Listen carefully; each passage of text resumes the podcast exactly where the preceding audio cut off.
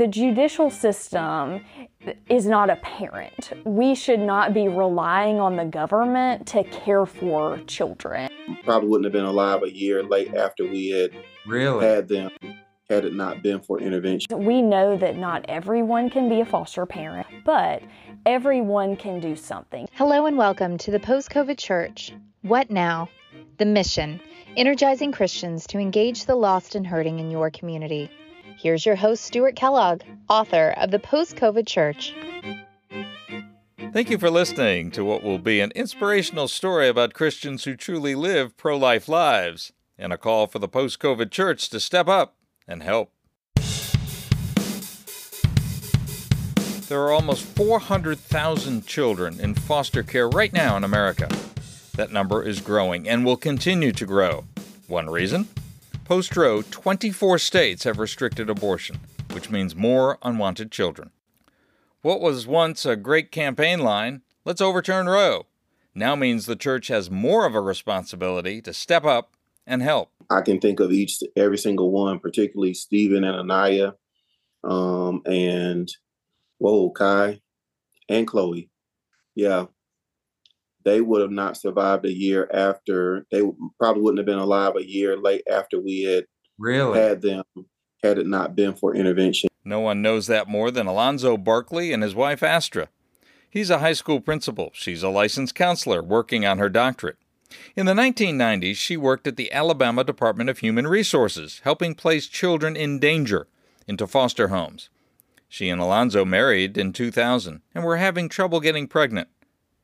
They became licensed to become foster parents. He and I became provisional licensed um, for the little boy at the time, who's now 22, and that was in 2004, correct? So when when we got into this, we was his foster parents, um, and of course that led to adoption. Actually, so um, about a year or so after we had him, we got a phone call um, to foster another little girl who's now 17, who we adopted. Um, so um, those two that the, they they were our first foster and adoptive foster placements, and we also adopted them.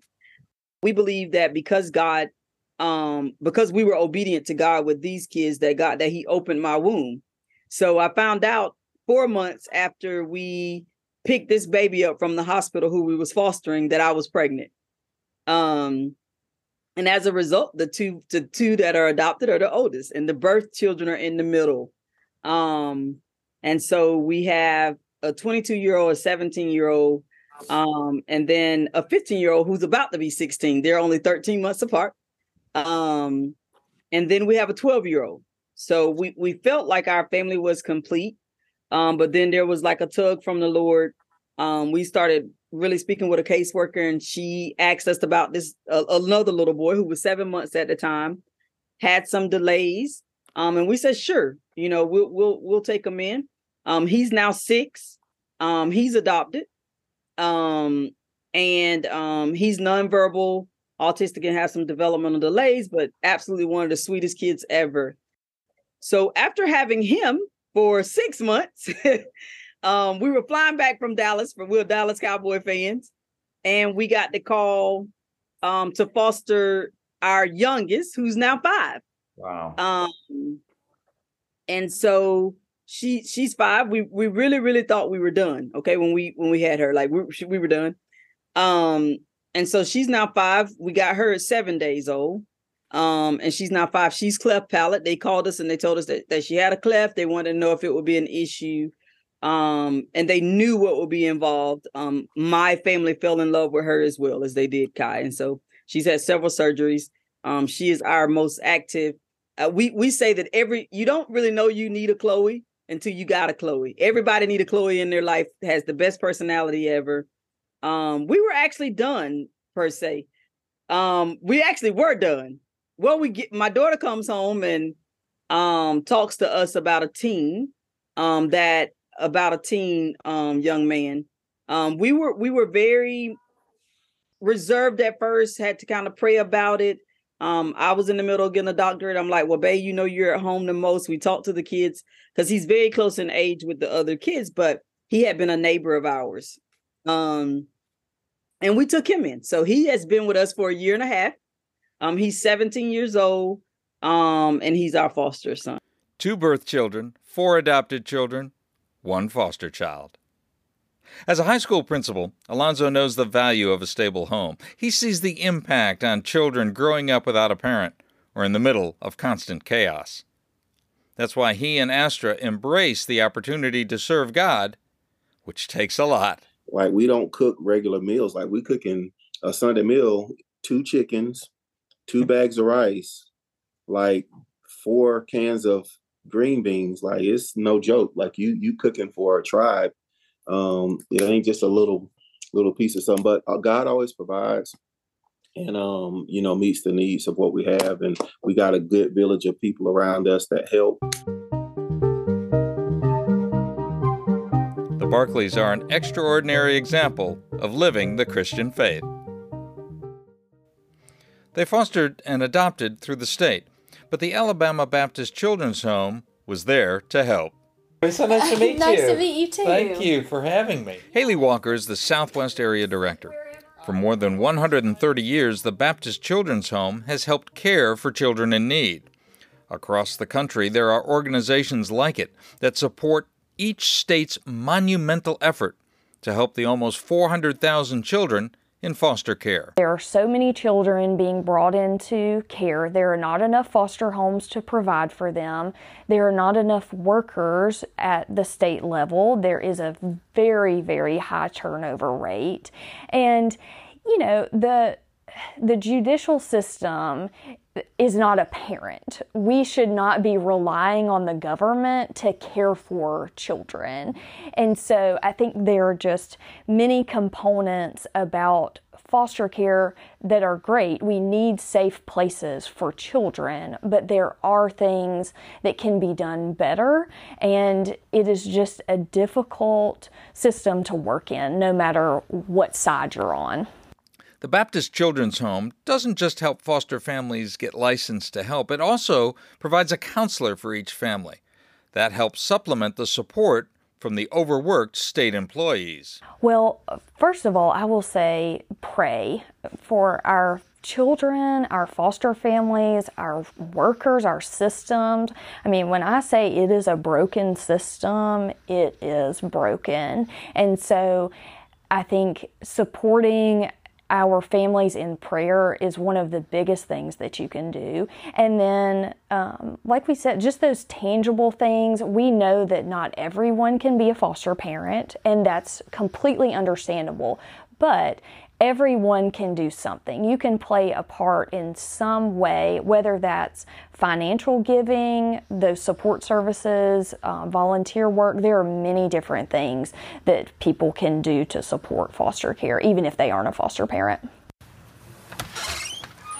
Hello! Before being a director, Haley was a counselor for Daisy and Wyatt McVeigh. Hi. How are you? Stuart. Wyatt, nice Wyatt, to meet you. nice Come to on meet back. you. Well, I got you Unlike the Barclays, the McVeighs decided to become foster parents after their children were born. Their first little girl was with them for two months. Then, a few months later, in June 2020, another call. Another girl, just three months old. Yeah, around that same time, of course, I'm in nursing. I'm working at the hospital. We were full full blown COVID. Uh, you know, I'm trying to go through uh, working on getting a master's. Oh, and and we taking a baby. Wyatt is the director of critical care services at the local hospital. He and Daisy don't downplay the difficulties. Uh, so it was definitely Hard. it was hard. It turned, kind of turned our household upside down to begin with. I think is for me has been just my mama heart. Is is learning and navigating how to love because you love them so much.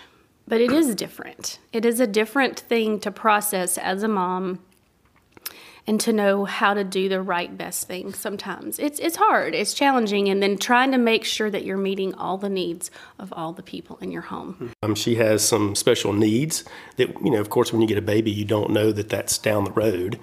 Um, and so some of that has been very tough and definitely a challenge for us because it's um, it's everything about it is new to us. We learn a little bit more uh, every day, uh, you know, about her processes and what her needs are and the best way to, to work through that. I think just realizing, but it's such a good thing and a freedom to know that God is in control. Like I don't think I could do this. if I weren't 100% confident that God is in control. As with the Barclays, the McVeigh's children are very much part of the process. In fact, Daisy and Wyatt say being a foster home has helped their three children mature. Luke is in the ninth grade.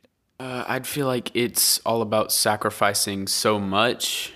Like you, there's still time to just be to yourself, but you still also need to help out, and you still have to like you have to elongate your patience. Has it made you a little less selfish? I would say definitely, hmm. yeah. Because they haven't really processed that the world doesn't necessarily revolve around them. So it, it makes you try to think about yourself way less and more of what can I do for this child. It's about Luke. Uh, Luke pays attention to us, yeah. and and I will say it's been something I've seen in him. Hey mom, did you get some sleep? Hey mom, what can I do for you? So I would say I've seen in him grow would you do you say that, Luke? I would say so, yeah. he pays attention to us, and it's been really sweet to watch him care about us. The oldest, Maggie, goes to college in the fall. How has it changed your outlook um, as far as helping others, knowing uh, what she's gone through, the fact that she had to be placed in foster care? I feel like you meet people just in your everyday life, it kind of changes your perspective of you're not sure what they've been through. And you know, because you can't tell right off the bat that she's what she's been through. I don't know, you're just you're not you're not ever really sure what other people have been through, I guess. Because they, they might not look like they've had trauma in their past life, but they definitely have. Aside from the emotional costs of raising a foster child, there are of course financial issues. Now every state provides support and it varies, but the 50 state average is about $600 a month per child. As any parent knows, that doesn't come close to covering the cost of raising a child. So you've got your shirts up here, shorts are down here. Here's 2T. That's why Daisy helped set up Fostering Together in her home county. shoes, what size? Based inside Faith Family Fellowship Church in Spanish Fort, Alabama, the rooms are filled with racks of clothes, shoes, and items such as baby seats, that any foster family can access. And we sort donations all year. We switch it out from fall to spring. Nancy Swaggart is working today, helping a mom with six children pick out clothing for her newest foster child, a baby. There's several churches that we partner with that are huge and vital, both in volunteers and in donations. Um, so we do drives for new underwear, new diapers, that kind of thing that we don't get a whole lot of donations in the box for. So they come help us out and do drives at their own churches. Faith Family Fellowship readily agreed to host this site. Volunteers like Nancy and Daisy work at the shop. Team of about seven volunteers, and we all volunteer our time, and we have a distribution center now. So parents are able to come in and shop for free um, for clothing and shoes and diapers and formula and cups and um, toothbrushes. Toothbrushes, and we, yeah, we do make sure every child when the foster family comes in with a new placement, they get um, a backpack. And that backpack has personal products, um, a Bible if they will, you know, if they would like for the child to have a Bible, a stuffed animal that's new, and a new blanket. And they get that and the family gets a meal to take home that night a frozen meal that we've prepared because it's hard when you get that first kiddo for the first day. And so they can come back in as often as they need and get the resources that they need for free if they're licensed. Demand is exploding. This is a perfect example of where the church must step in to help restricting abortion will result in more lives saved and more need Back in Enterprise, Alabama, Astra and Alonzo matter of factly talk about the work they've done to save four lives.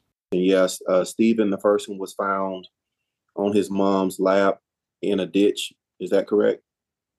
They were walking in a ditch and she was drunk. um, Anaya's Anaya's mom did crack up until birth. Within uh, 24 hours of birthing her, and she did it the whole time. And still didn't stop years after. Um, Kai's mom withheld food from him, and he, I think, three month visit. I think they took him because she was she was killing him, and because he was nonverbal, you know, had autism. It it, it I mean, he all he did was just kind of lay there and make these weird cry sounds, but it wasn't like a cry, it was just something else. And he learned helplessness. And so that's why he would just lay. And you said And Chloe, um Chloe also was in danger. mhm. Yeah. yeah, she her mom um just from neglect, uh three or four of the children, and she had one with her, and he was very aggressive. Alonzo and Astra's church family members have been an amazing support, something they appreciate and believe it's critical that Christ followers step up and help in many more ways. I think we're like he said, the church don't fully understand. They just like to say, "Oh my God, Astra and Alonzo are very good people," right? Um, but it is a calling, and so I think that if if I had to say one thing, I think that the church could do is that is you know like instead of just feeling like we're called to it, they may not be necessarily called to it, but they can help in ways, right? So like whether that's hey, how can we help? How can we help with the meal, right? Um, how can we help maybe showing up to a game? um, because when you have a family um, you got to remember each foster child each person each little person that come into your life um, you want to get them involved um, we, we've tried to make a, a transition to where um, nobody's left out. So we feel like everybody should be involved in something.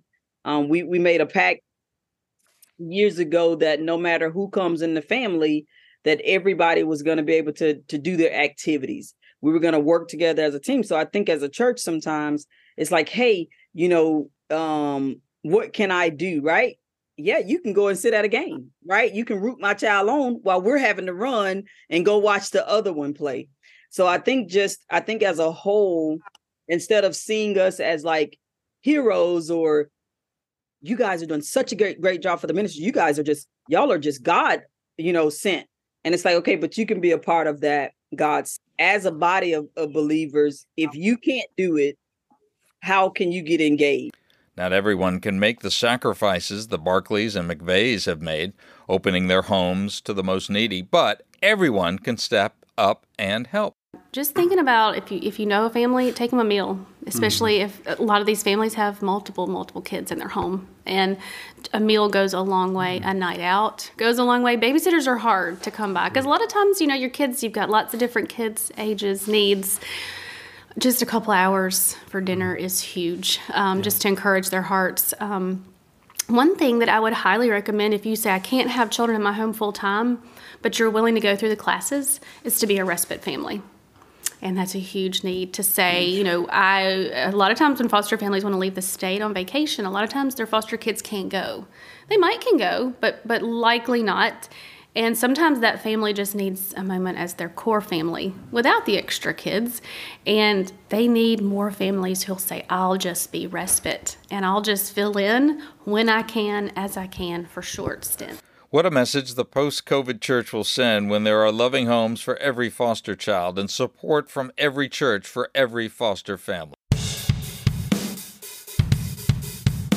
I hope these stories of amazing families giving the love of Christ to the most needy inspires you and your church to do more in your hometown. Thank you for listening. I'd love to hear from you. Just write me, Stuart, S T U A R T, Stuart at thepostcovidchurch.org. If you'd like to get my book, The Post COVID Church An Action Plan to Thrive, Not Just Survive, it's available in paperback and ebook at Amazon.com. Thanks again for taking the time to tune in. Thank you for taking the time to listen to the Post COVID Church What Now with your host, Stuart Kellogg. For more information, visit thepostcovidchurch.com. And you're invited to join the Post COVID Church Facebook group. Please share the Post COVID Church podcast with your friends.